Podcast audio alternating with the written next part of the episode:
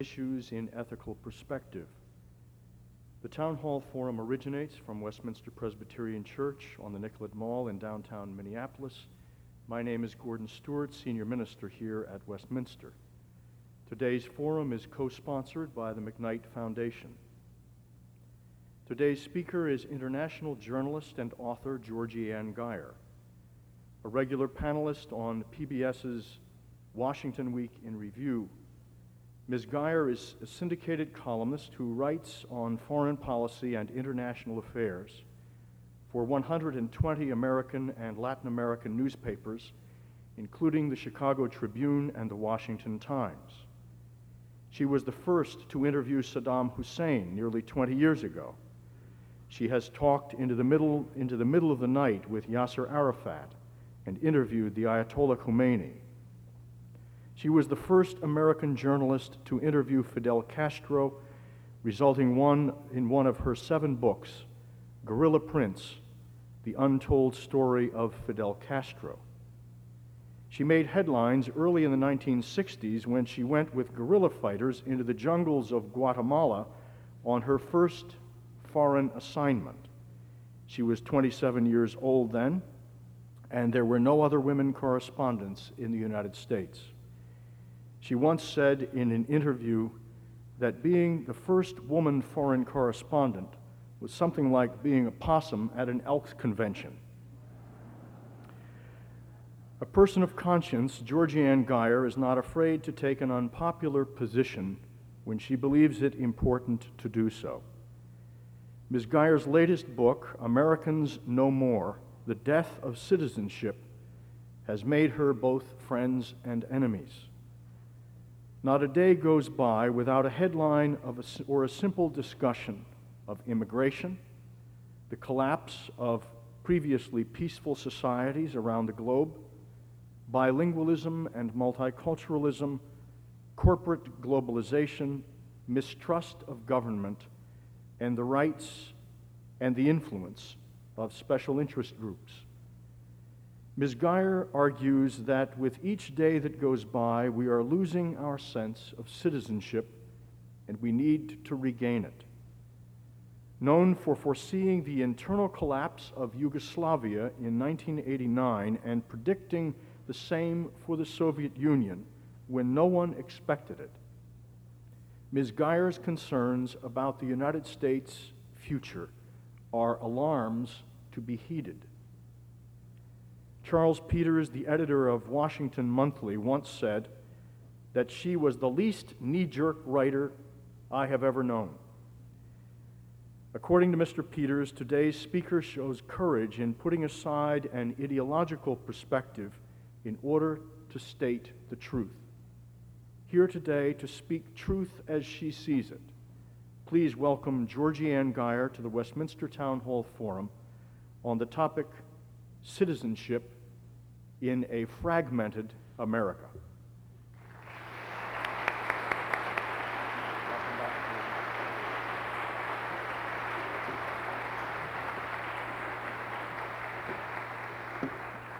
Thank, thank you so much. You know, I remember in the early days when I would go back to my beloved mother, who was then alive in Chicago, and I'd come back from one of my trips overseas, and she would say, Well, dear, whom did you interview this time? And I'd say, Well, Mom, uh, the Ayatollah Khomeini, Gaddafi, Arafat, uh, Fidel Castro, and Juan Perón. And she would say, Well, dear, I don't want to interfere in your life, but you know, I really don't approve of the company you're keeping. you know, I got into the um, dictator business rather early. I don't know how that happened to a nice girl from the south side of Chicago like me, but I was covering the world and for the Chicago Daily News. And I remember one of the very first big experiences was the one that uh, the pastor referred to when I went to Cuba in 1966. And I had gotten there on a fluke, a young correspondent. I was very excited. And the second night, I was having dinner about midnight with some Cuban officials, and they said, Well, Georgie Ann, we're going to have to leave. You're going to see Fidel tonight. So we raced back to the Hotel Havana Libre, and there was Fidel Castro, this apparition for a young journalist walking up and down, two jeep loads filled with troops, lots of guns. And we went into the lobby of the hotel to do the interview. Well, I have to tell you, it's not very hard interviewing Fidel Castro because you don't have to ask any questions. he starts talking, and about nine hours later, he stops talking. and believe me, you notice it. Well, about 1:30, however, he stopped talking, and he looked at me very seriously and he said, "It's time to get the ice cream." So I had no idea what he was talking about, except possibly this big ice cream parlor across from the hotel. So I said, Oh, that's very nice, which is what I say when I have no idea what's going on. It's a very fine response. Uh, then he looked at me very seriously and said, We now have 28 flavors. To which, again, right on the mark, I said, Oh, that's very nice. And then he rather explained it. And he said, before the Cuban Revolution, the Cuban people loved Howard Johnson's ice cream.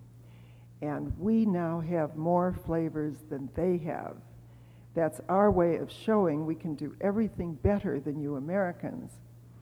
Well, I thought that was an interesting little insight into his particular personality. So I put it at the end of a very long interview, which was important because he had disappeared for six months before that. So the next week, I got a cable from the Chicago Daily News, and yes, we communicated in cables. There are those of us alive who remember that. And the cable said, Howard Johnson's has responded. They now have 32 flavors.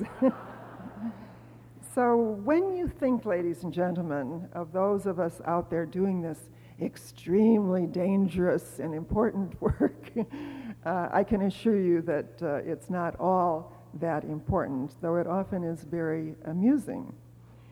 As I went on with my own work, uh, leading to our subject today, I began to cover different kinds of community breakdown. They weren't really revolutions like Castro's, they were more devolutions, perhaps, or regressions like the Ayatollah Khomeini's carrying uh, his country, Iran, back 1,100 years.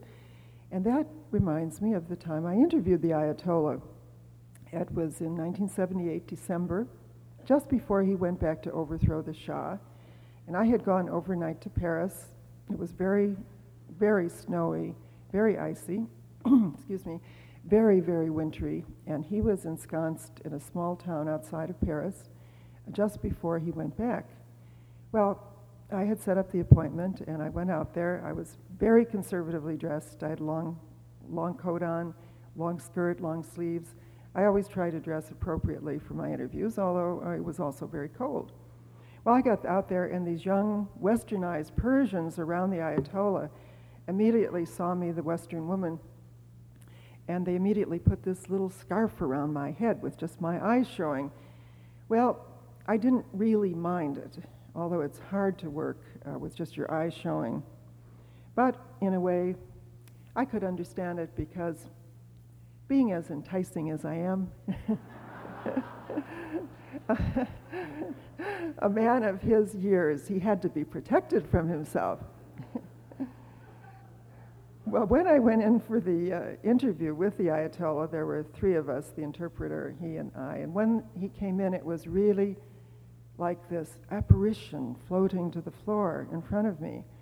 And I was very used to the Middle East. I love the Middle East. I love Israel. I love the Arab countries. I was not strange to me at all, but he was very strange. And during what was even stranger, and it's odd for me to say this in this beautiful, uh, sacred, holy place, I had this very unreal, unearthly feeling of waves of evil coming from him. And it was very intense, and it was very real and very palpable to me. Now, I don't usually go around, ladies and gentlemen, thinking of people with waves of evil. I have thought, I found myself often in the presence of goodness. I would say Anwar Sadat, the great Archbishop Romero in, in Salvador, many, many people I've interviewed. There's much more goodness in the world than we choose to think, I think, because the, the uh, Khomeinis get a lot of the attention. But that was one of the most intense things that I've ever felt, and it was very, very real. I found later that he was conducting the revolution in Iran through putting his voices on 12 recordings on the telephones back to Iran. They would be re recorded, boys on Hondas would carry them everywhere, and we would find they were broadcast from the rooftops. So the Iranian Persian people would feel that he was indeed everywhere. Now, ladies and gentlemen, as we come down to our subject today, all of these experiences went into what I am going to say today. They are the experiences of a journalist, not unfortunately of a philosopher, much less a theologian. Like our pastor here today, I don't have that expertise. But I can tell you what I have seen in the world. And I'm, I've proven to be a good uh, predictor of the way things are going to go when I trust my journalistic judgment. But before I go into that, one other brief example of where we are as a nation today. This took place in 1987, and it was the week that President Reagan, then in power, of course, was meeting with Mikhail Gorbachev for a whole week in Washington.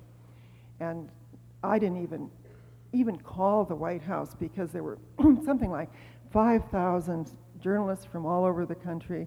Well, that Monday they called me from the White House and they said, Miss Geyer, this is the White House. And I said, Hello, White House, which is what you do when you're raised like I was. And they said, We'd like you to come on Wednesday for an interview with the president. He's going to meet with four columnists. Well, of course, we were ecstatic. So I went over there at 1.30. I'm very excited because this is a really an historic week. And the other three, of course, as the pastor said, as usual, were all men. With uh, dear friends of mine, you know. And the first thing they said to me was, Gigi, my nickname, why do you think we were chosen for this? And, you know, I, ladies and gentlemen, I never have to wonder that. I don't wake up in the middle of the night I don't have all those stresses and strains wondering why I was chosen. I'm the only woman. It's very, very clear. So I'd meet those guys on the street today. They're darling. I love them. And they would ask me, why do you think we were chosen? anyway, we got in there with the president. He looked on the top of the world. Beautiful silk suit. He was very slim. Uh, he looked so happy. I immediately looked at his hair. His hair was not dyed, mine was dyed. Um, and we began to talk. And one of the men asked him, Well, Mr. President, um, what about the evil empire? What about the so- Soviet Union?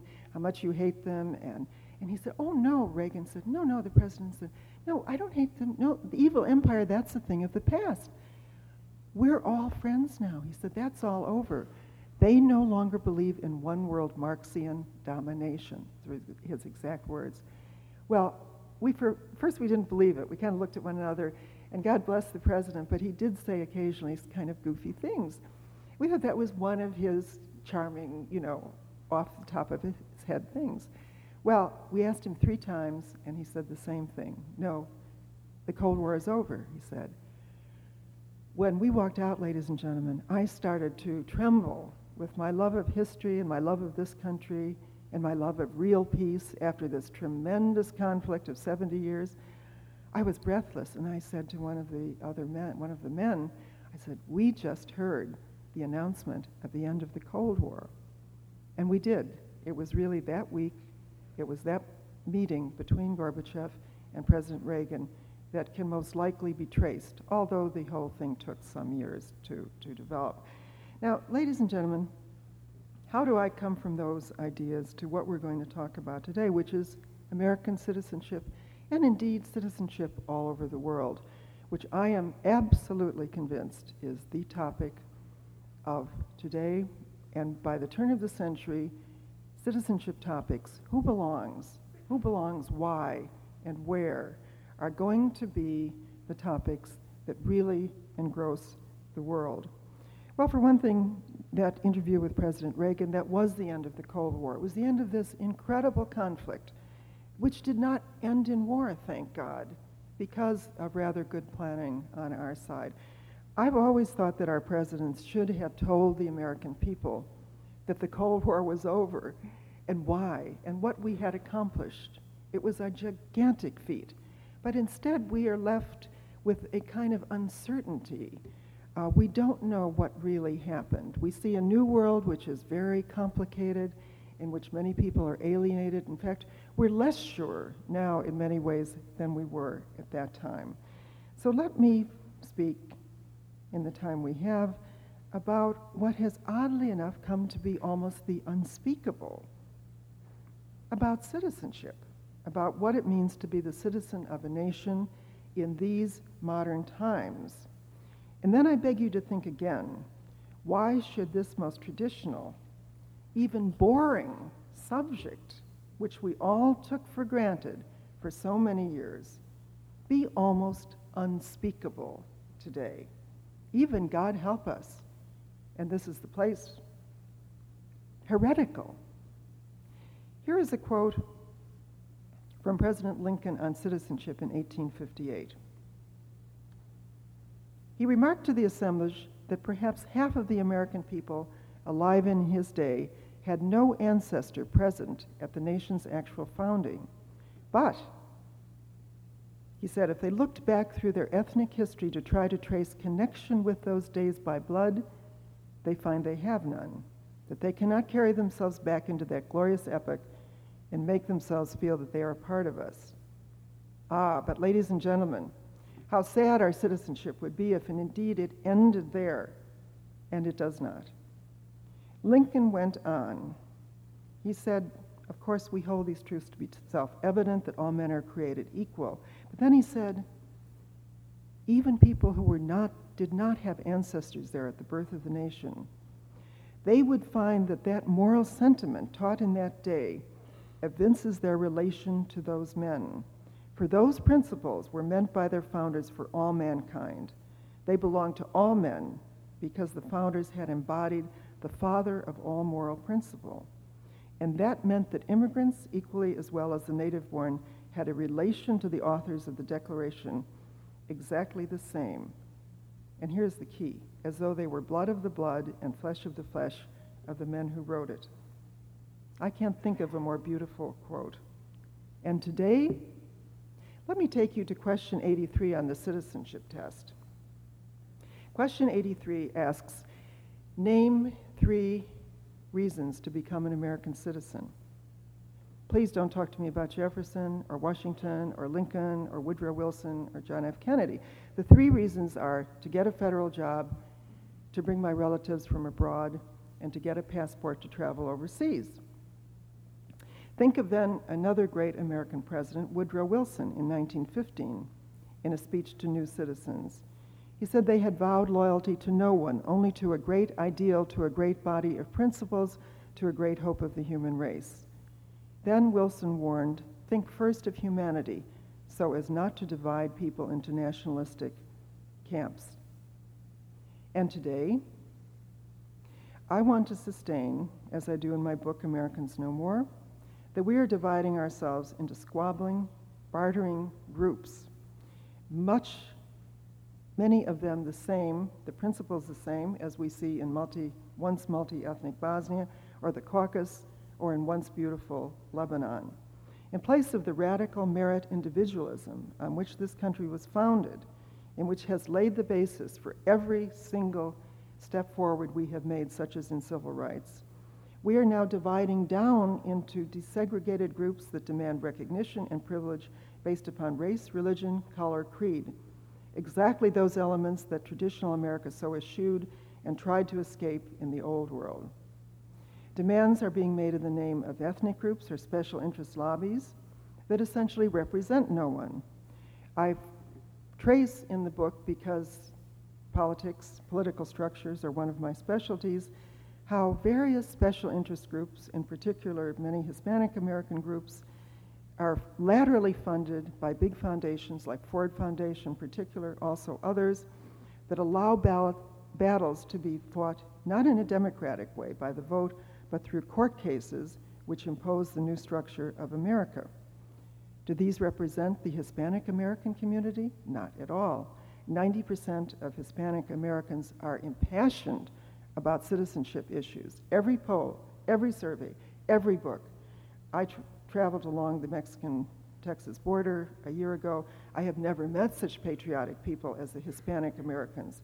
These are self interested groups of activists who essentially represent no one except their own ideology. Before Woodrow Wilson, Lincoln, before also, there were real strictures to becoming a citizen. No dual citizenship. History and language tests were rigorous. You had provide witnesses to character and intent. There were FBI checks for criminals. There were mediating institutions all over the country who helped people become citizens. You couldn't serve in a foreign army, much less as a head of state. It was simply assumed that English was the language of the land. It was simply assumed that immigrants came to America to be Americans and leave their past behind. In Chicago, when I was growing up, we called it the old country. We simply assumed that only citizens were vote, would vote, could vote.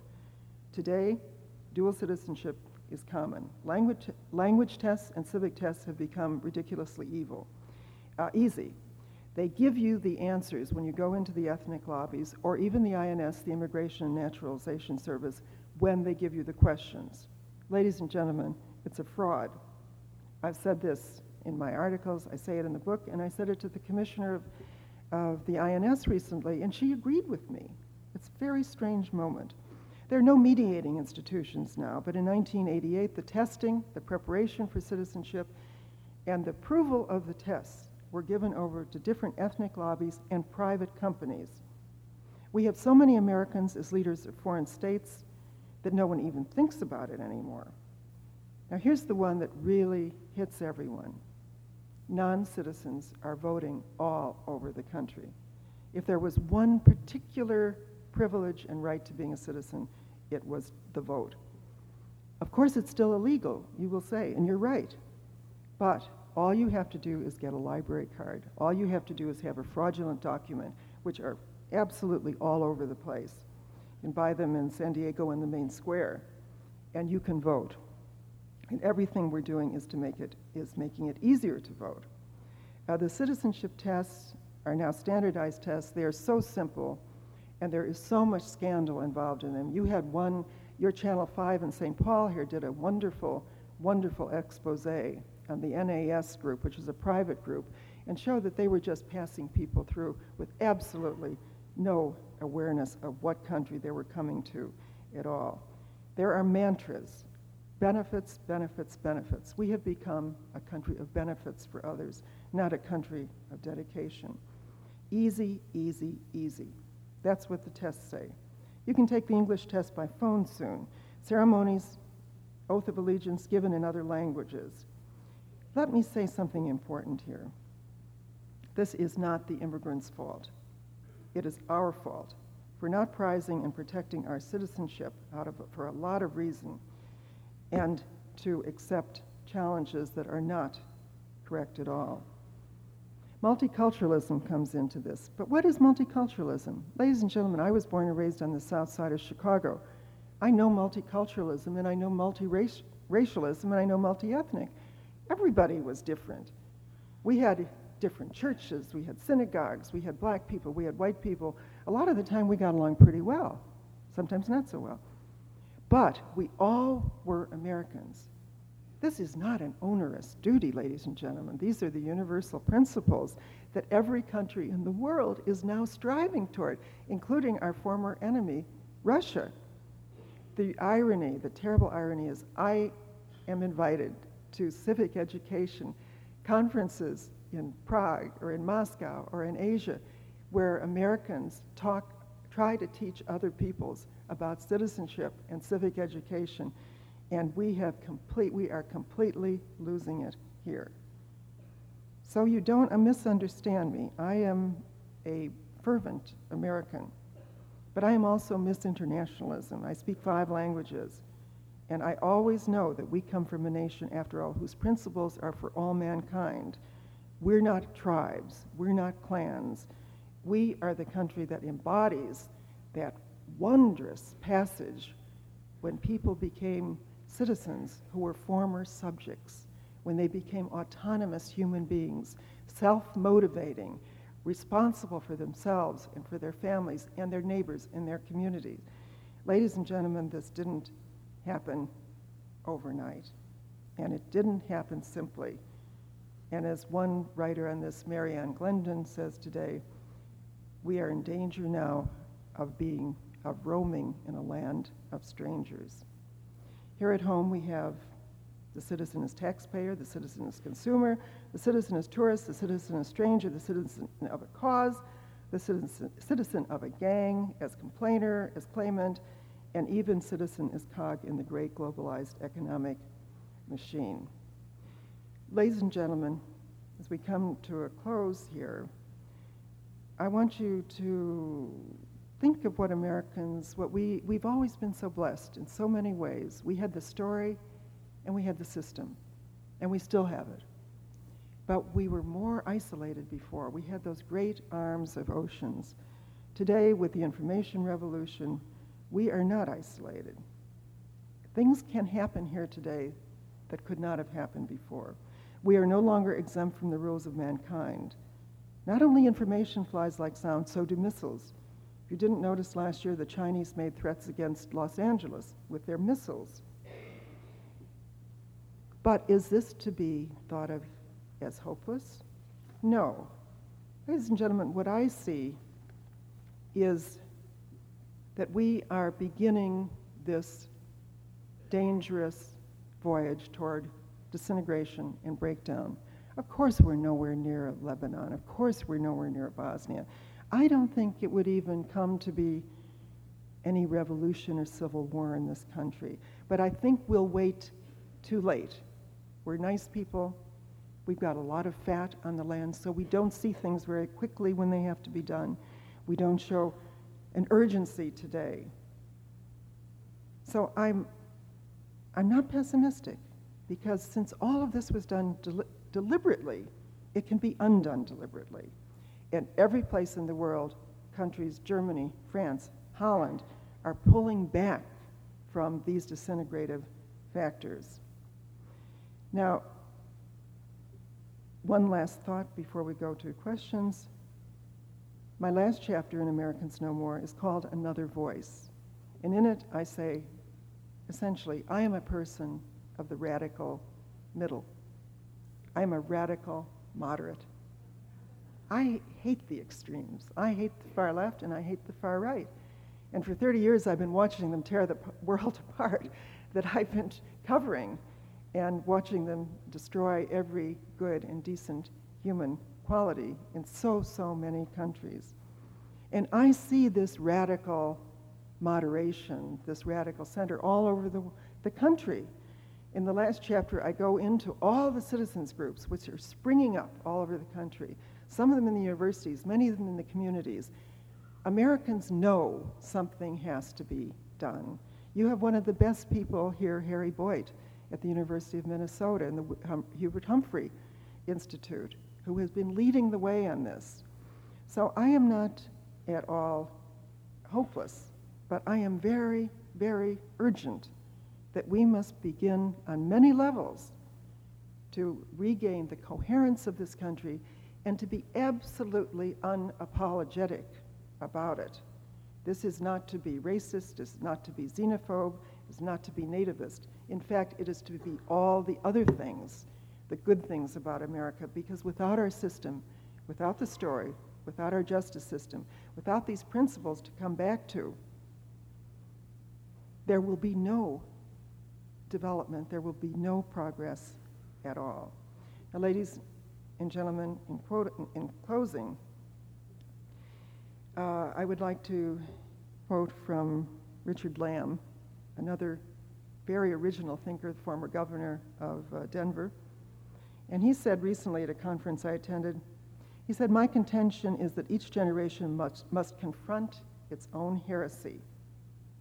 That reminded me of Lincoln, who also said, We must think anew, disenthrall ourselves, and thus save the nation.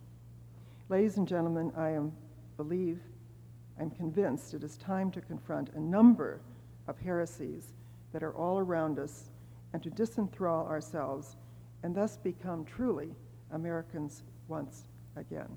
Thank you.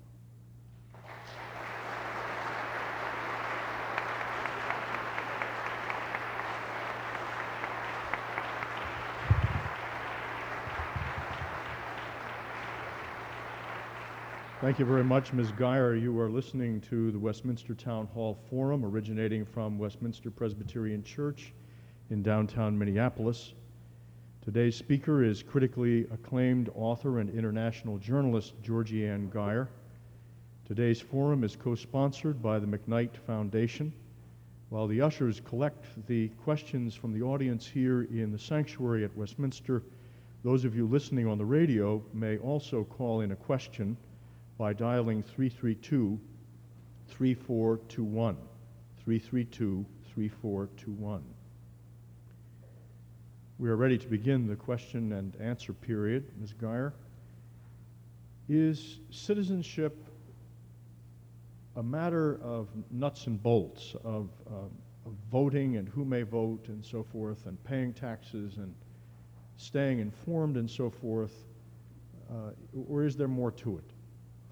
That's a very good question, Pastor. Uh, yes, the nuts and bolts are very important. The gov- federal government would particularly tell you the paying taxes part is, is important.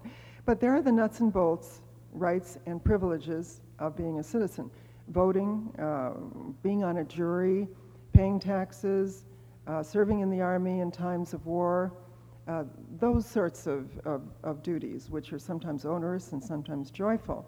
But there's more than that, Pastor. The, there's the, the young lady who is the historian of the Immigration Service said to me recently, she said, it used to be an attachment of the heart. And I think if it's not attachment, an attachment of the heart anymore, and that's why I'm so critical of the message that we're giving that citizenship is benefits, benefits, benefits. What can you get from it, like question 83? Then it's really nothing. In my research for the book, I, I found citizenship to be a profoundly spiritual bond, as the, not only as the founding fathers thought of it, but until very recently, as the INS, as, as individual human beings thought of it. Because when you think about it, it's the only oath that we all make to one another. It's the only commitment we make to one another and to our nation. We make lots of other commitments, but this is the only one that bonds us together. And without not only its nuts and bolts part, bolts part, but without its spiritual unity, uh, we will just be an agglomeration of people living together on a piece of land. And what we need, we need flags. I'm not, I'm not a crazy patriot with a flag sewn on my head or anything, but we do need the accoutrements, first of all, of what it means to be an American. Can I take you back to your, your comment about multiculturalism and benefits, uh, becoming a nation of benefits rather than identity? Um, and just ask you to elaborate, elaborate a little bit more on that because some people would say that we are becoming a dangerously uh, a nation of individual identities, uh, the Freemen in Montana and so forth.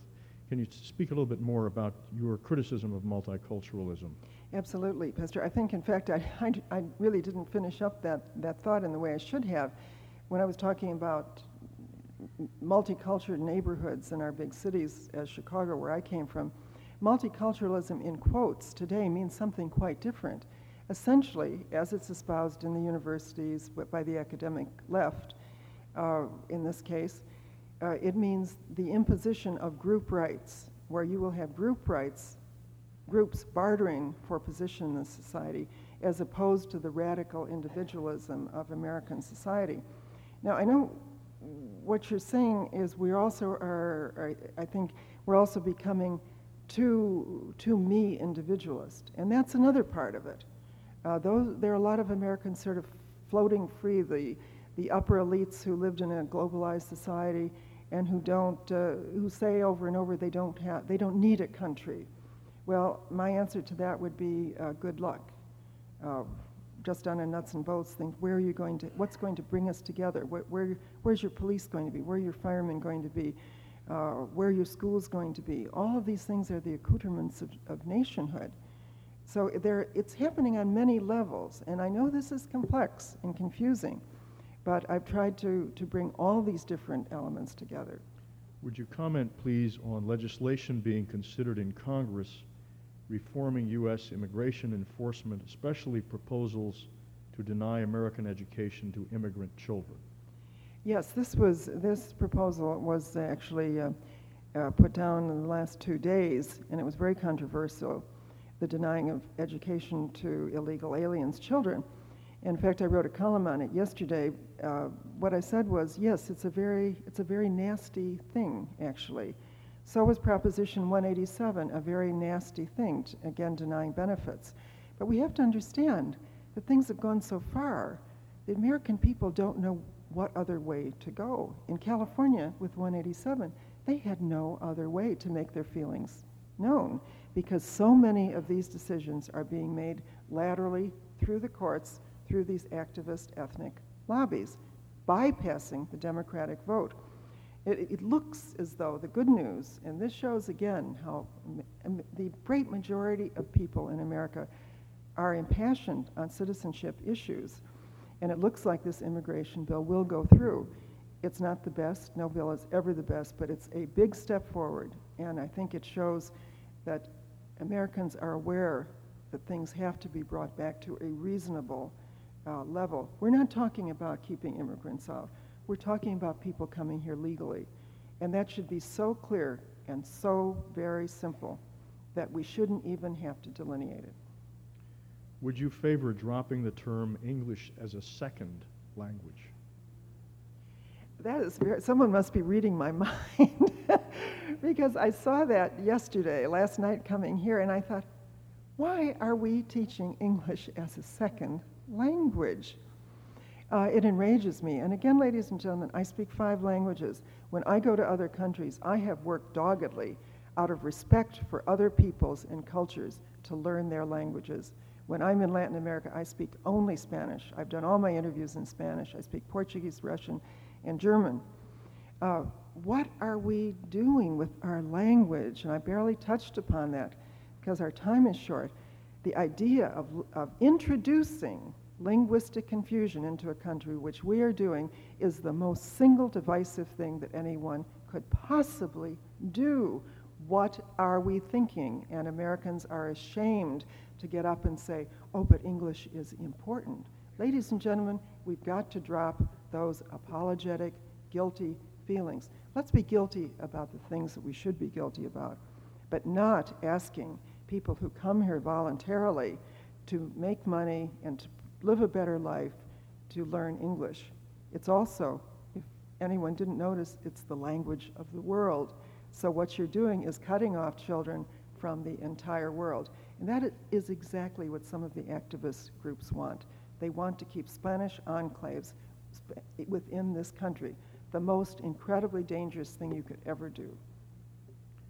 One person asks, how are we fragmented as a country and why? Wow, I knew someone was going to make me pull the whole thing together.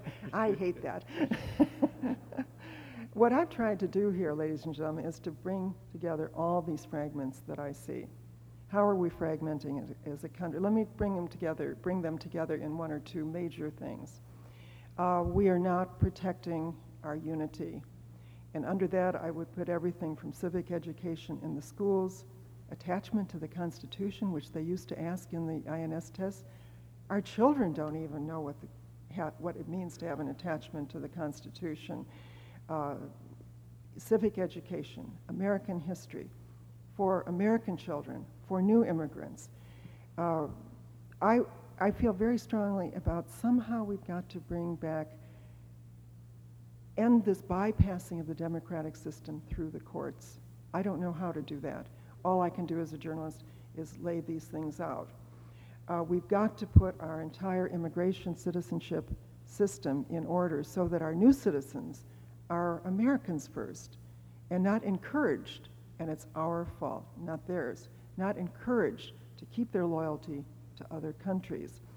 Uh, non citizen voting, we should be extraordinarily tough minded about the vote and, and, and love it and protect it this is, means a lot of things. It means reestablishing the fact some kind of, as the late wonderful, that great woman Barbara Jordan, who again was like Charlie Peters, she had, was no knee jerk, and I love people like that.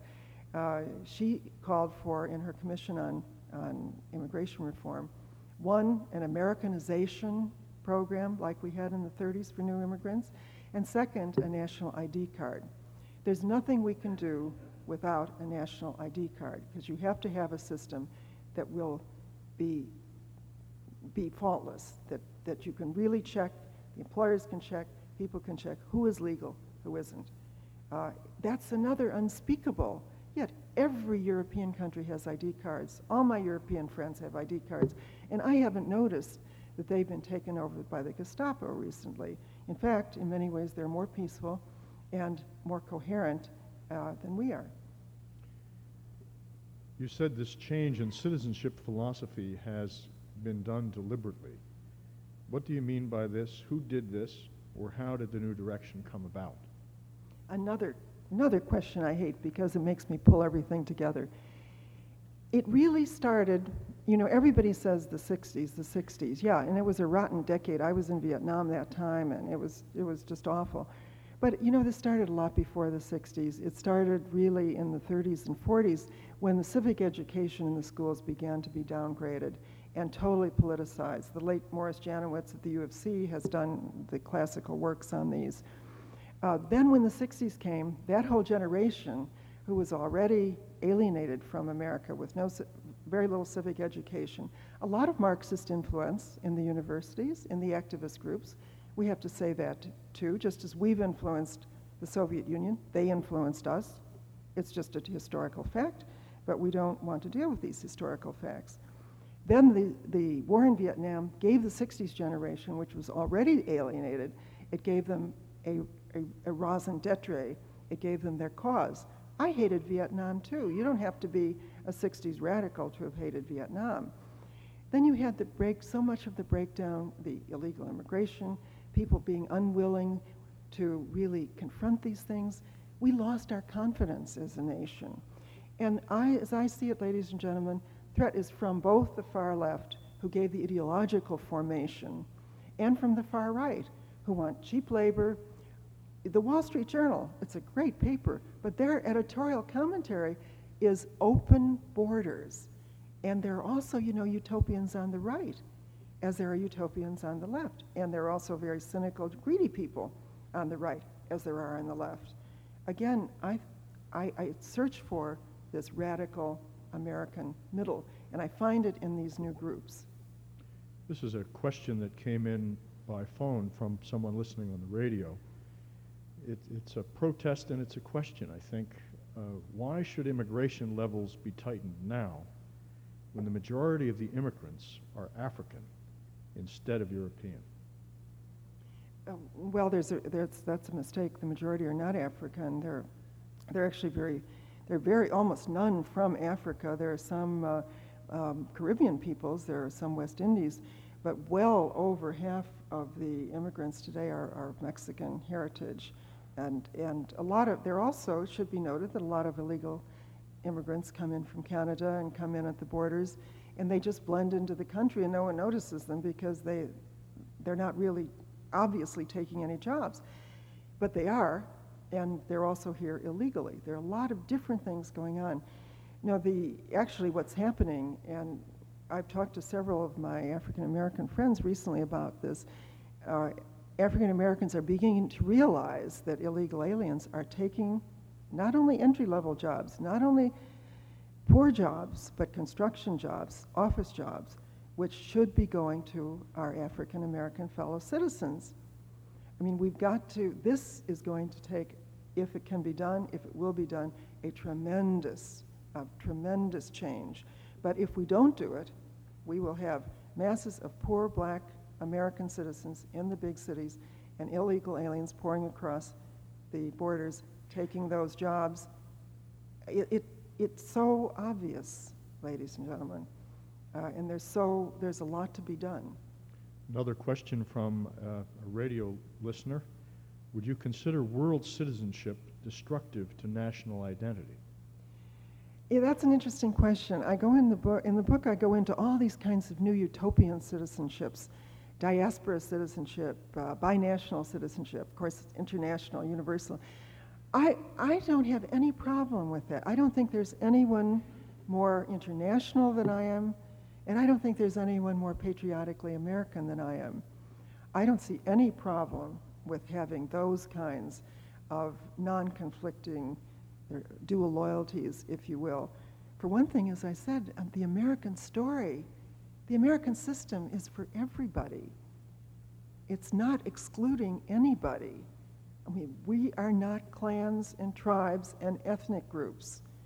This is the first universalist system that made subjects into citizens that has ever existed in history. I was brought up in an Hispanic culture. What is American culture? You know, this is very interesting because more and more people uh, are asking, what is American culture? What is American citizenship? What does it mean? And I know what it is in my heart, and I know the different areas I've gone into in the book. The American system is the first time in history where subjects of princes and potentates became self governing, self motivating, autonomous individuals who committed themselves to one another for a better body politic and to their nation. They thus promise they will protect the security of the nation, that they will vote, that they will serve in juries, that they will do all of the, those citizenly uh, duties that I mentioned before. But American civilization is a lot of other things. It's a work ethic. It's a, a lot of cultures that came together and blended without conflict. It's uh, traces uh, radical merit individualism in place of group rights. So every individual, regardless of race, creed, color, belief, can rise ideally. We've never been perfect, but these are the principles that we live by. Uh, there are many traits of America, and these are our own feelings about citizenship. And I thought, wouldn't it be wonderful if, if more parents would sit down with their children and draw up their own lists? And we'd all have different lists, but they'd all tell us a lot about America. And we should have different lists once we accept the citizen obligations. Is either presidential campaign encouraging the citizenship revival that you would like to see? I would have to say that the Dole campaign is much more attuned to this. Uh, they have they have called me. They have taken the book. Uh, they've talked about Bob Dole giving a speech on this, and you, you, tend to find that the Republicans are are more attuned. I think that is the only word I can I can use. But on the other hand, we have uh, the president probably will sign this immigration bill because it's very very popular. So at least we have an administration that will, even with things it doesn't essentially believe in, will bend to the popular will, if I can put it in that manner, when the popular will does become that, that obvious. So I see things moving, and that's the important thing.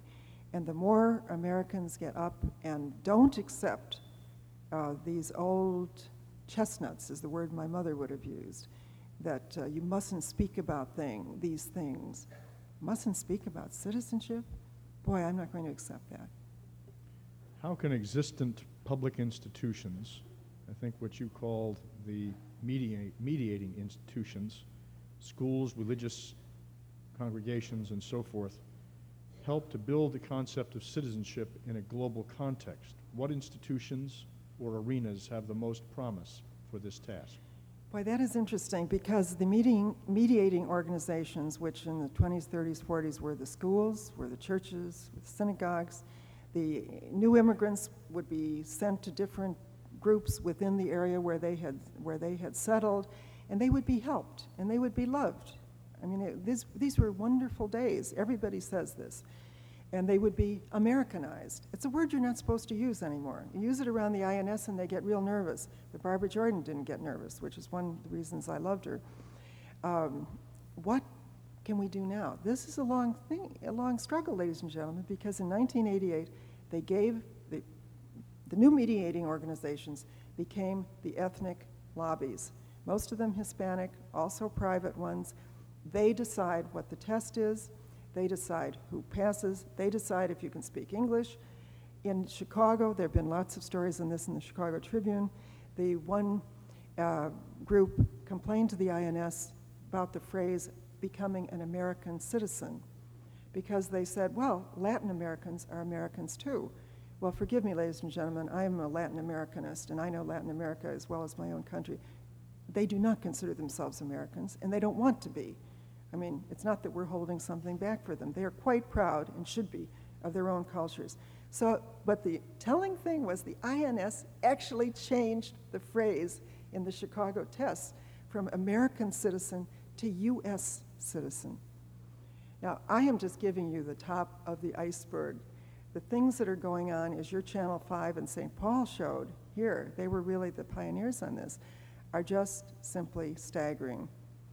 Uh, there are stories in Washington every day. There are subcommittee hearings in Congress. In fact, they've asked me to testify. Uh, that'll be interesting. and so there is a lot moving on these subjects. Two more questions. Uh, does the world economy unite capital while driving people apart?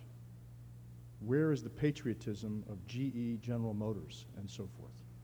Well, this is another very, very important part, and I have a lot in the book on the whole globalization phenomenon with regard to citizens, because as Robert Reich, uh, one of the um, Clinton administration, of course, shows in his book, which is brilliant on this, uh, the globalized folks, the, our world elites, they think, you know, that they, they, they're having cocktails in Singapore and dinner the next night in Bellagio, and they don't really care about what happens to the working class in America. Reich's book is brilliant on this. Uh, they live in gated communities in this country. Uh, they, he, Reich himself, who was one of the Clinton people, talks about how uh, they believe citizenship is no longer important. Uh, what do we do about these folks? Uh, the globalization is here. Of course, it's taking jobs away, but lots of things are taking jobs away. Uh, our, our immigration policy is taking jobs away, as this wonderful new Philadelphia Inquirer uh, series shows beyond the shadow of a doubt. But I don't think, yeah, the big companies are, are very much uh, guilty about saying that, well, citizenship is no longer important. And of course, they don't give the kind of funds they do for community groups anymore. There's so many things going on that becomes very, very important, but very complicated. But I believe firmly, and I believe impassionately, that if Americans began to really care about this, if they clarified American citizenship in this age, that people would respond. The corporations would respond. The government would surely respond. The INS would respond. Uh, people like Harry Boyte at the university uh, can help in many, many ways to show how to do it. That's what these groups are trying to figure out. You grew up in Chicago. Can you share with us something of uh, the influences that led you to be the person that you are and uh, to beat the odds? Mike Royko uh, once said in his introduction to your book, Buying the Night Flight, that a Chicago bookie might give you 1,000 to 1 odds of becoming a foreign correspondent. oh, Royko's so great. He's one of my best pals. Uh, yeah, I was born in the South Side, and you know, when people say, well, how did, how did, that must have been hard going from the South Side to foreign policy, I said, no, not at all. Um, you know, our mothers were very ladylike. Uh, but you know, they were they were realists. We came from actually, I came from a nice neighborhood, but I don't want you to spread that around, because that would really hurt me. Uh, but our mothers were, were realists. I mean, we had we had a street sense in the South Side of Chicago, and I said, you know, our mothers would say, now girls, when we were growing up, most of the men out there are wonderful men. They're like your fathers and your brothers, but there are bad men out there too. And then I say, you know, our mothers taught us where to kick long before we know why. and that to me is not only street sense, but it's foreign policy sense. Unfortunately, we've had an administration that doesn't know how to kick and doesn't know why. but also, my great influences were my parents, my father, who had a small dairy business, a very honorable man, extremely honorable businessman. My little Baptist church, which was a storefront church, and taught me that um, you, you, you have to go directly to God. They said, you know, we, we, we've got no intermediaries here. And that was both very thrilling and very, very terrifying. and uh, of course, Northwestern, um, there were so many influences. There were so many people who were good to me. And there were so many, this country was so good to me.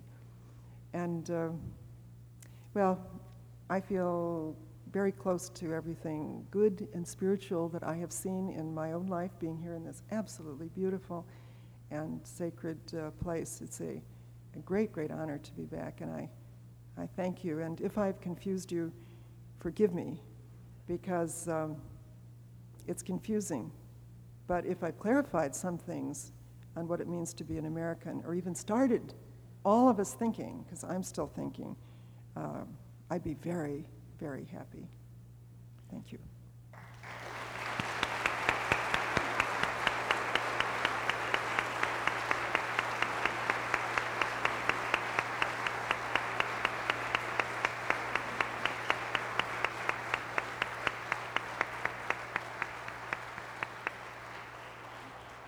Again, thank you for uh, being with us again here at the Town Hall Forum. Welcome back to the Twin Cities.